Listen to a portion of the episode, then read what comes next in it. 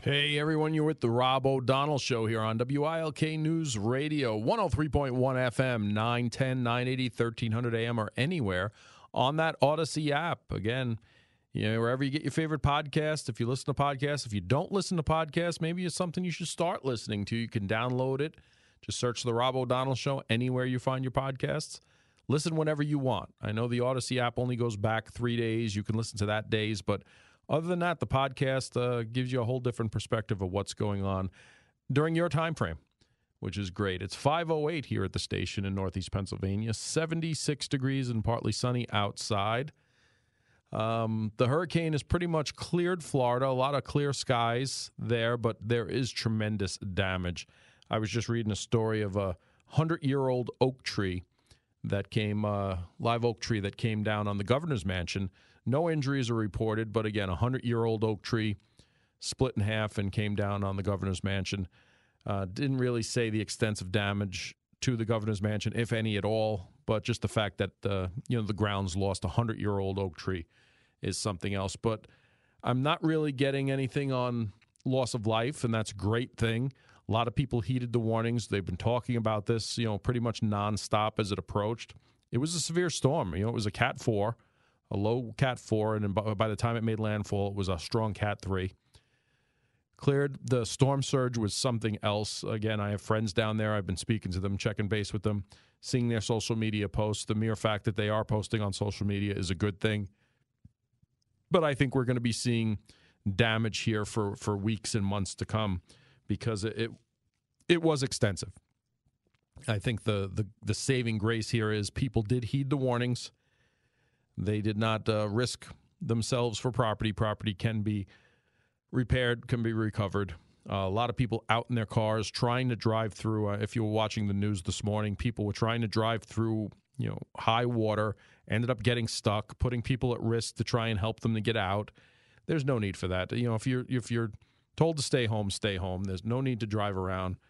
You know, I even had some friends down there who were like, "Oh, I need to do this. I need to postpone it till tomorrow." There's no need for that. There's no need for that. But the damage that that we're seeing down there now on a lot of the local sources uh, is just showing tremendous, tremendous, uh, tremendous uh, damage. Uh, I think some some locations got 15 foot of uh, storm surge, which is the worst they've ever gotten. Came over Tallahassee, and they said a hurricane hasn't hit Tallahassee in quite a while. It's kind of avoided them. They either go you know further out to the west or down to the south and it's a con up uh, Savannah, Georgia. Again, a place I call my second home. I spend a lot of time down there. I vacation down there a lot. Tybee Island, Savannah area. You know, they've dealing with the brunt of it now, um, but they're they're getting by. You know, again, I spoke to friends of mine at Nine Line, who uh, you know, it's a shirt company that you'll see me wearing their shirts a lot of times. You've probably seen their shirts around uh, a lot of a lot of patriotic shirts they have their company down is down there. I've been friends with them for 15 years now. When they first started in a garage, um, you know they they were monitoring things, but they were still still going gun ho down there and posted some things on social media. Um, you know they'll get through it like anything else. The worry now is that this storm is going to come up and come somewhere off the South Carolina North Carolina coast, head out to sea, maybe clip Bermuda and maybe loop around to the south and come back for a second strike on the east coast of America. Somewhere. Now, if it's Florida, if it's Georgia, if it comes up more, that's un- unknown. Basically, they have it going out to sea, dipping down south a little bit, and then kind of that's where the they take it. Some of the models are bringing it back to the east coast, back to Florida on the east coast, which would be a double whammy. You know, the water is warm out there. It will repower itself and come back in could come back in as another Cat 1, Cat 2 storm or worse. Um, we're seeing what's going on there. Uh, there were questionings today about that. The hurricane down in Florida to the, the press secretary of the Biden administration. Uh, Joe Biden himself had made some comments. He was with the Secretary of Defense and the Secretary of Homeland Security. He was talking about Florida, the preparations and everything there. He was talking about Maui. Um, something that didn't come up during that press conference, but it's hitting all over social media is is another 250 million for Ukraine is being promised by the Biden administration. That brings the total to 113 billion dollars. that we've given to the war in Ukraine. Um, the head of FEMA was asked about the $700 to the residents of Maui, and her stance again, most of it was about the hurricane in Florida, but we still have this this ongoing issue in Maui where they still don't know how many people are missing to this day. I think the total right now is 115 dead, and that's what they found. So that's what that number is based off of. But they don't know how many people are missing. They don't have a solid number. They don't even have a guesstimate for us. That's unacceptable as far as, as any emergency management situation. You have to have an estimate. You have to have a projection of, of what are we looking at? What are we looking for? Um, but the head of FEMA did say, because she was questioned on it, about that $700 payment to the residents there. And she said that is all that she foresees them getting as far as that payout. Now, of course, they're getting other normal emergency response resources that FEMA gets for any natural disaster once a disaster is claimed. This is a personal check directly to the person. Now, there will be insurance supplements, there will be private insurance companies that have their payments, there will be things like that. They will have resources on the ground that do have other services. But as far as money, cash here, this is what you get. All they foresee is the residents of Maui who have lost everything is that uh that uh seven hundred dollars. And uh, you know, as an American, that's pretty disgraceful. Again, never been to Hawaii. Um, don't know if I'll ever get there. It's probably too long of a plane ride for me. Beautiful place, but they are Americans and they deserve the the help of uh, of a nation when something like that happens. Well, the National actually, there's two stories here. I, I, pulled up this story from the New York Post. The National Archives has 5,400 Biden emails in which he uses fake names to dish government info to uh, Hunter as vice president. Now, this started leaking, you know, about a week or two ago. With uh, he goes by the pseudonyms Robin Ware, Robert L. Peters, J.R.B. Ware, uh, pseudonyms that the 80 year old president was known to use in the White House during his time as uh, vice president for the Barack Obama administration. Well, the National Archives and Records Administration has admitted that it has in possession, due to a lawsuit, by the way, has admitted they have 5,400 emails, electronic records, and documents that show Biden using that pseudonym during his vice presidency, and it was revealed this Monday. The Southeastern Legal Foundation on Monday filed a suit against NARA, the National Archives Records Administration, for the release of those records. All too often, public officials abuse their power by using it for their personal and political benefit. When they do, many seek to hide it. The only way to preserve governmental integrity is for NARA to release Biden's nearly 5,400 emails to uh, the Southeastern Legal Foundation and thus the public. The American deserves to know what's in them. Well, America First Legal posted some breaking news during this show while I was looking. And again, this was the story I was telling, and then this came up where they've obtained new documents from the lawsuit against the National Archives revealing over a thousand emails between Rosemont Seneca and the office of the vice president. If you don't know what Rosemont Seneca is, that's Hunter Biden's business. That was his business conglomerate. You know, the thing that Joe Biden says he has nothing to do with and put a wall between his son's business, doesn't know anything about it. Well, there's over a thousand emails between Rosemont Seneca and the office of the vice president. See how Hunter Biden's business dealings commingled with the office official business of the Obama White House. And it's a 12 point thread that they go through. The sheer volume of the emails exchanged between Hunter and his associates at Rosemont Seneca and the office of the vice president is telling in itself. Just since America First Legal last release, NARA has processed another 861 emails sent or received between January 2011 and December 2013 that contain the name of Hunter Biden's company, Rosemont Seneca. The vast majority of these emails consisted of direct communications between Rosemont Seneca employees, including Hunter Biden and the office of the vice president. Contrary to Joe Biden's claim, contrary to Joe Biden's claim that there is an absolute wall between the personal and private and the government, the White House asserted executive privilege to withhold 200 emails in their entirety because, quote, release would disclose confidential advice between the president and vice president. 200 emails that include Rosemont Seneca are being held due to executive privilege because 200 emails would disclose confidential advice between the president and vice president. But they knew nothing about what Hunter Biden was doing. Hunter Biden's totally separate, an individual. He's just the president's son. He has his own business, he does his own thing. 200 emails, they claimed executive privilege. Emails obtained, obtained by America First Legal reveal that the broad access Hunter Biden enjoyed to the official government channels while his father was vice president. Below are just a few examples on how Hunter Biden had free reign in directing the use of official government resources. Even though Hunter had no official role in the Obama Biden administration, he was intimately involved in planning for high profile White House events, including the January 11th China State Luncheon, the June 11th state arrival ceremony for German Chancellor, the March 2012 United Kingdom State Dinner and Visit, and the May 13th Turkey State Luncheon, the 2014 France State Dinner. They have copies of the emails. As our investigation has previously uncovered, Hunter and his Rosemont Seneca business partners had a planning had been planning for the China lunch months in advance with the White House officials.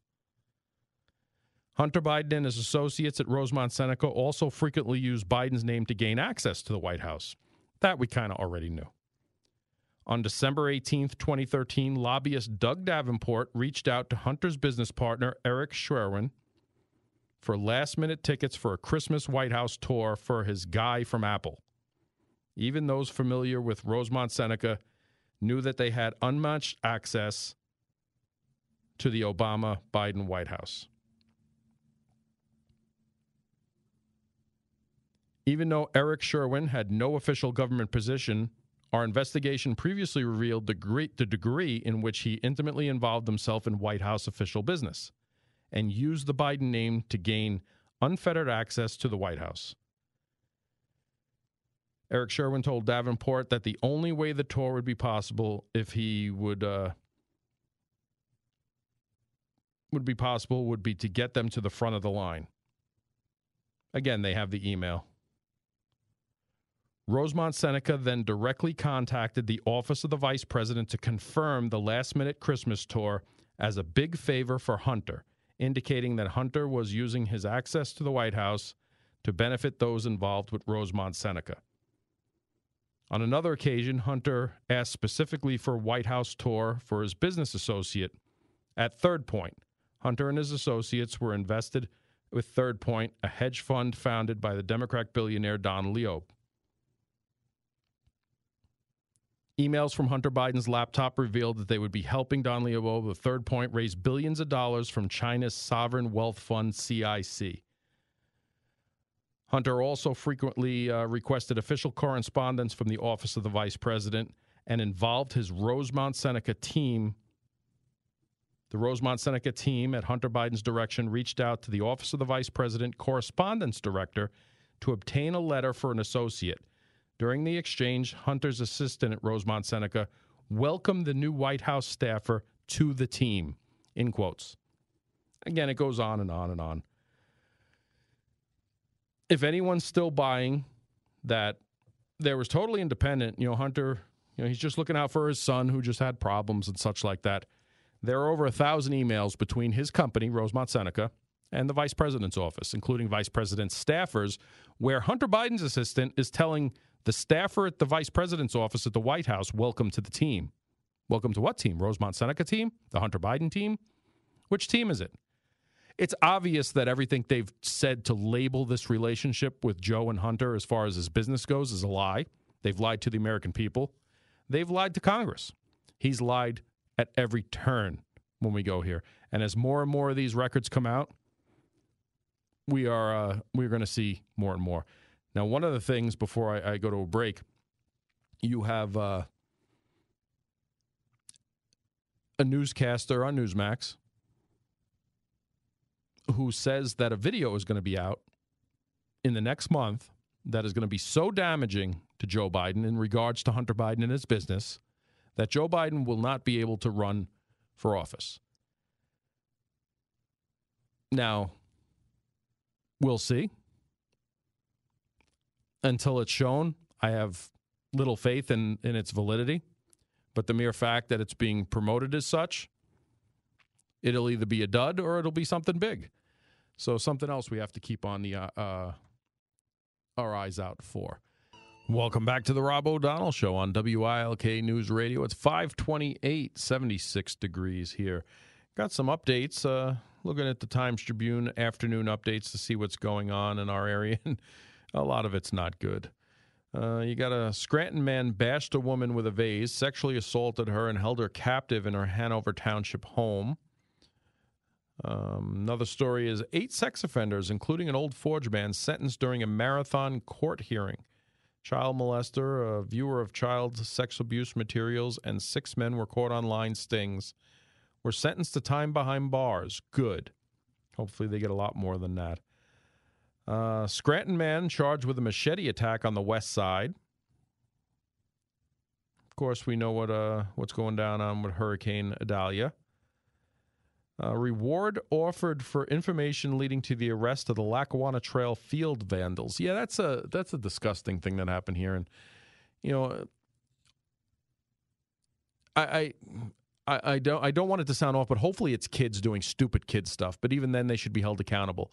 If this was older individuals, they need to be held fully accountable for this. I mean, anyone needs to be held fully accountable, but hopefully, you know, a two hundred and fifty dollar reward is being offered for information to the vandals who damaged the Lackawanna Trail High School's field hockey um, field. So if you know anything about that, if you know, uh, could get some information to get these pe- people held accountable for, I'd appreciate you uh, reach out to them. Three Scranton women charged with assault of a 14 year old girl. They uh, knocked four teeth out of a 14 year old girl's mouth. Thankfully, they were arrested. Again, let's hope them uh, hope they uh, are held accountable. And what do we have here? Scranton woman to face charges for a fatal Roaring Brook crash. 20 year old Scranton woman is awaiting arraignment on charges. She caused a fatal wreck in May in Roaring Brook Township. Uh, a, lot of not good news for our area. I, I, like to see better things in our news cycle. Again, you know, it's it's the email that goes out with the updates for the afternoon update, but um, just reading some text messages coming in. Um,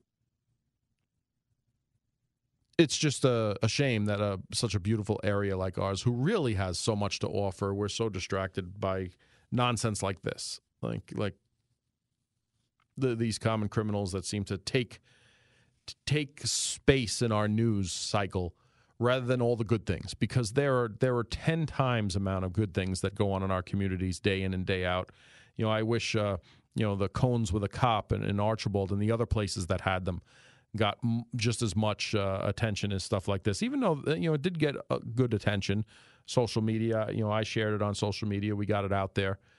Uh, but let's let's do better to promote the good stories that are out there. You know, I search for them. Um, actually, you know, the story when we come back from the break will be a good story. Well, at least a story with a happy ending for for freedom. So, uh, you know, we'll get to that when we come back. It's uh, 531. We'll be back after the news with Paul Michaels. Welcome back to the Rob O'Donnell Show on WILK News Radio. It's 536 here at the station, 76 degrees and mostly sunny outside. Looks like it's going to be a beautiful weekend here in our area. Let's go to the phones. We have um, District Attorney Joe Peters of Wyoming County. District Attorney, how are you? I'm well, Rob. How are you this afternoon? Good. Thanks for checking in. What do you have for us? Well, uh, first, let me thank you for your service to NYPD and the work you've done uh, around the country and other places uh, on vulnerability and threat assessments and, and such. I'm a former cop and chief myself before lawyer. Um, so I just wanted to say that I'm a listener and I, and I like what you do on the air. I appreciate it. Thank you for that feedback. You're, you're very welcome, brother. Uh, and I'm calling because you mentioned uh, just before the break uh, the reward I offered um, for the Lackawanna Trail damage to the women's field hockey um, area. And um, I just wanted to mention that a little bit further. Um, not only uh, do I want to swiftly identify who did it and hold them accountable, but there was a message sent, I hope, in offering the reward. As you said earlier, if it's adults, um, that's a real tragedy beyond being a crime um, because this is an area for positive activity for young people. If it's kids, um, uh, I want the message to be clear that uh, there will be accountability. And if you don't take care of the nuisance crimes and vandalisms. And Rob, you saw it best in New York, and I can remember uh, a friend of mine named Jack Maple, you know, in the broken windows theory, that if you let the small crimes go uh, untouched and, and unaccounted for, uh, that will lead to more serious crimes and then ultimately a level of lawlessness. Uh, and that's an exaggeration to make a point that we're going to stop it and we're going to stop it now. And that's why that reward was issued. Well, it's an excellent proactive step. Hopefully, we get someone in the community, and uh, you know, if it is kids doing kid stuff or, or young young adults doing stuff, you know, other young adults need two hundred and fifty dollars as well. So hopefully, you know, we know how this works. Hopefully, they get it in and turn it in. Um, it, it's it's good to hear you say you're friends with Jack Maple. I worked for Jack. He was my uh, sergeant lieutenant in the late '80s, early '90s uh, when we were at the Transit Police. Uh, great great man who's uh, dearly missed.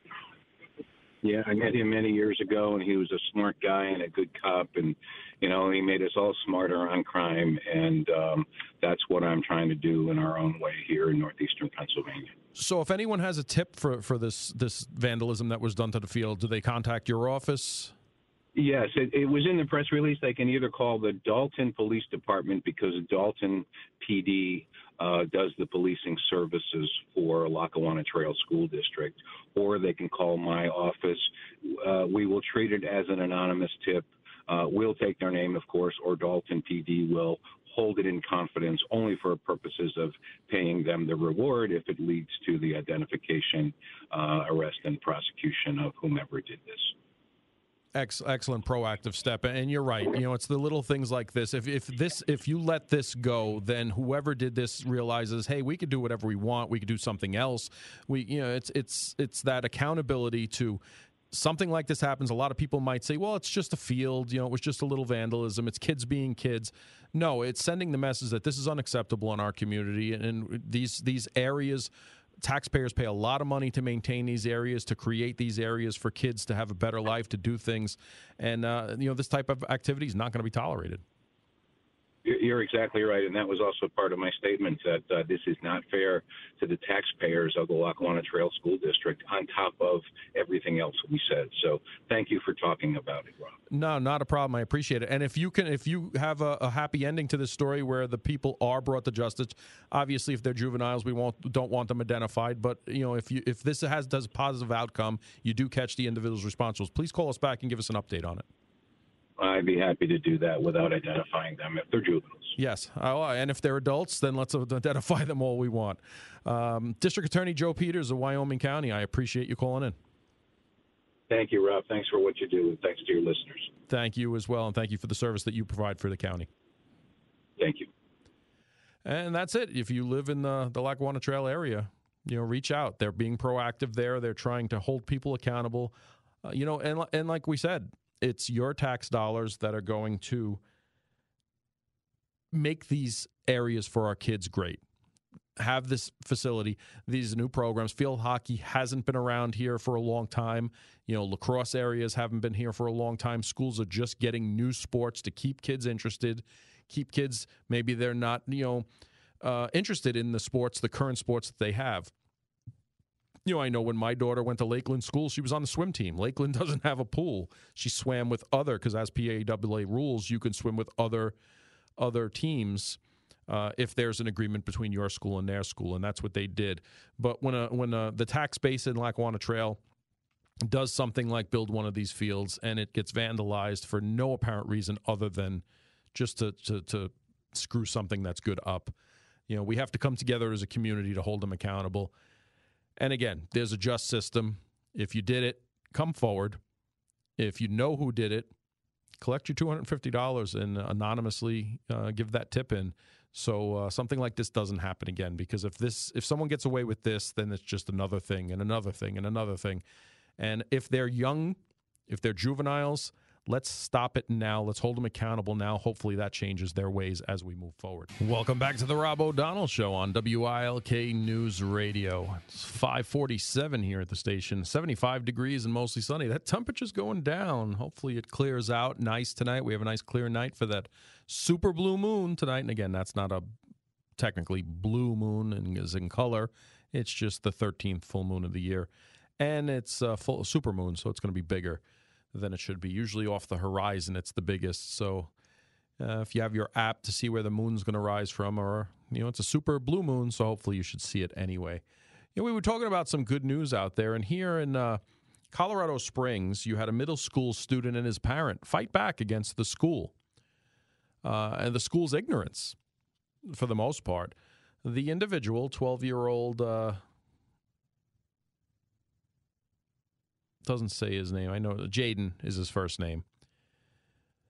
Was kicked out of class yesterday in Colorado Springs for having a Gadsden flag patch on his backpack, and he had a, a bunch of different patches on his backpack. A lot of, uh, you know, supportive of American type uh, patches on it, and the Gadsden flag is one of them. If you don't know what the Gadsden flag is, it's uh, the the yellow flag with the, the curled up rattlesnake that says "Don't tread on me." Now, the school's vice principal called the parent and called in. They wouldn't let the uh, the child return to class. And during negotiations, the vice principal said, "Well, if he leaves his school bag in the office and goes back to class, because we want to get him back in class, that's our goal.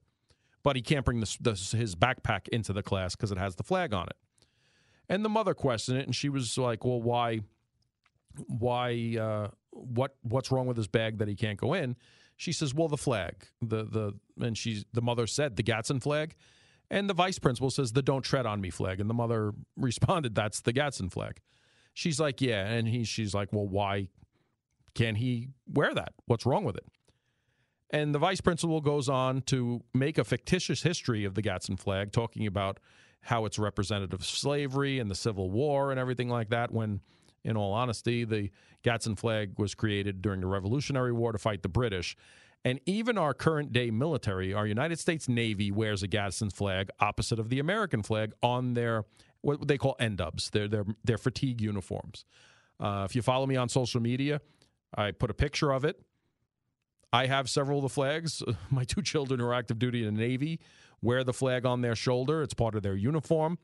Uh, it's obviously the the camouflage green flag uh, that has the stripes and it has the the snake and it says "Don't tread on me." Simple as that. It's part of the Navy uniform. This vice principal of this school obviously doesn't know history, obviously doesn't even know what it was. She tried blaming on it enforcing the board's policies. She says, "All I'm doing is enforcing the board's policies. We can't let it back in." And she stuck by her her uh, her guns, and um, you know, she said the reason we don't want the flag displayed is due to its origins with slavery and the slave trade. Beth Danjuma, assistant principal of the junior high building at the Vanguard School, is recorded as saying the mother recorded this this interaction. The boy's mother informed her that the flag was a symbol used during the Revolutionary War and did not promote slavery, but to no avail. The vice principal said, I'm here to enforce the policy that was provided by the district, and definitely you have every right to not agree with it the vice president responded. The incident was thrusted into the national spotlight. Thankfully, the parent did have the wherewithal to videotape this interaction. It went viral.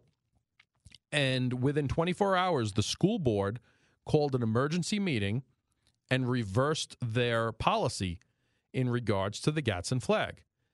Now, this is an issue on many levels.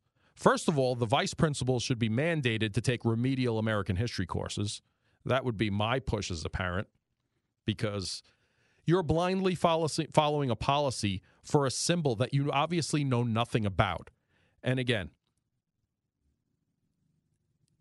is this the fault of the vice principal? Is this the fault of the board for not being more specific? You know, I think it's all of the above. But literally, the vice principal made up her own history about what the Gadsden flag is, what it represents, where, it's from, the time period, even where it's from. And the fact that our current active duty military wear it on their shoulder opposite of the American flag.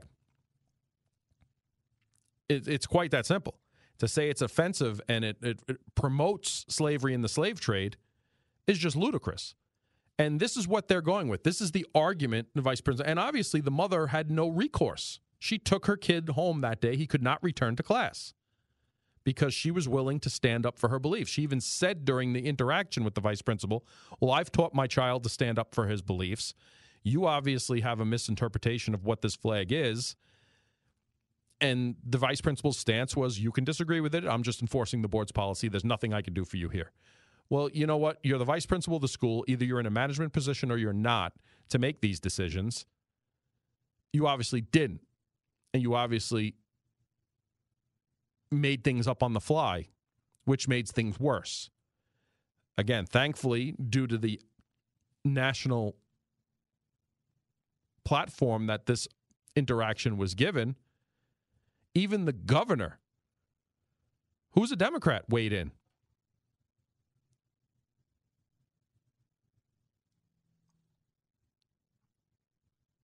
I'm looking for the governor's uh, what he said here. The governor said, obviously, the Gadsden flag is a proud symbol of the American Revolution and an iconic warning to Britain or any, or any government not to violate the liberties of Americans. It appears on popular American medallions and challenge coins throughout today, and Ben Franklin also adopted it. That's from the governor of Colorado, who, again, who is the Democrat so even he threw the school district under the bus, but thankfully they did have an emergency meeting over the fact to clarify their rule that the Gadsden flag is to not be included in that, obviously. And you'll see time and time again, and I'm sure you've seen it, that don't tread on me flag. It's often being scapegoated by those with nefarious rules, just like the blue line flag, who wants to make up a history of it that has nothing to do with anything. I've gone through the history of that, you know, time and time again, the development of it, when it came around. It wasn't in response to anything, it's been around for decades. But the Gadsden flag has been around for centuries. And they try to turn it into a bad thing. Again, because at one or two events, you have a nefarious actor who did something wrong that had it with them. And now they want to label it as a racist symbol. But, you know, you can have pride flags and BLM flags and everything else at these events where there was actually violence, widespread violence, cities burnt down, billions of dollars in damage, and you know you can't lump that in. That's that's totally different. It's a totally separate incident. But this should be a lesson to parents out there. Don't sit back and just take the answers that you're given, especially by people who are supposedly in an authority position like a vice principal, an assistant principal, whatever she was, assistant principal, who just makes up what they want to support their argument. Know the facts, do your research, and be prepared to push back. And if they don't, go public with it because there's a lot of people out there. And if that doesn't work, maybe a lawyer. Because I can guarantee you, just by sending this individual, this child home for the one day, violated his right to a free and appropriate public education. And if you are familiar with the Department of Education, then you know what a free and appropriate public education is, and that the mother probably does have a case that they violated it because it was his First Amendment right to have that flag on his uh, backpack. It's 556 here at WILK. We'll be back to close out the Rob O'Donnell Show in just a minute. Welcome back to the Rob O'Donnell Show on WILK News Radio. Somebody said, why doesn't a college graduate know uh, what I uh, learned in high school? Not only a college graduate, but for an assistant principal, wouldn't they have to have a master's degree? So, uh, like I said, I would I would push to have that assistant principal mandated to take a remedial American history course for uh, simply making up her own history. I mean, it was okay if she said, I, am not familiar with the specifics of the policy, but I'm, I, I believe that this is uh, something that you cannot wear in school. That would have been a better, more believable, more honest stance. And again, if you're in a position in these schools, stop taking the marching orders from the people. If you're in law enforcement, stop taking the marching orders from the people above you without questioning them. Your job is to the Constitution, where a teacher's job is to their children, the kids in the school. Um, use your own brain to determine what you enforce and what you don't enforce. It's four o'clock, five, six o'clock here at WILK.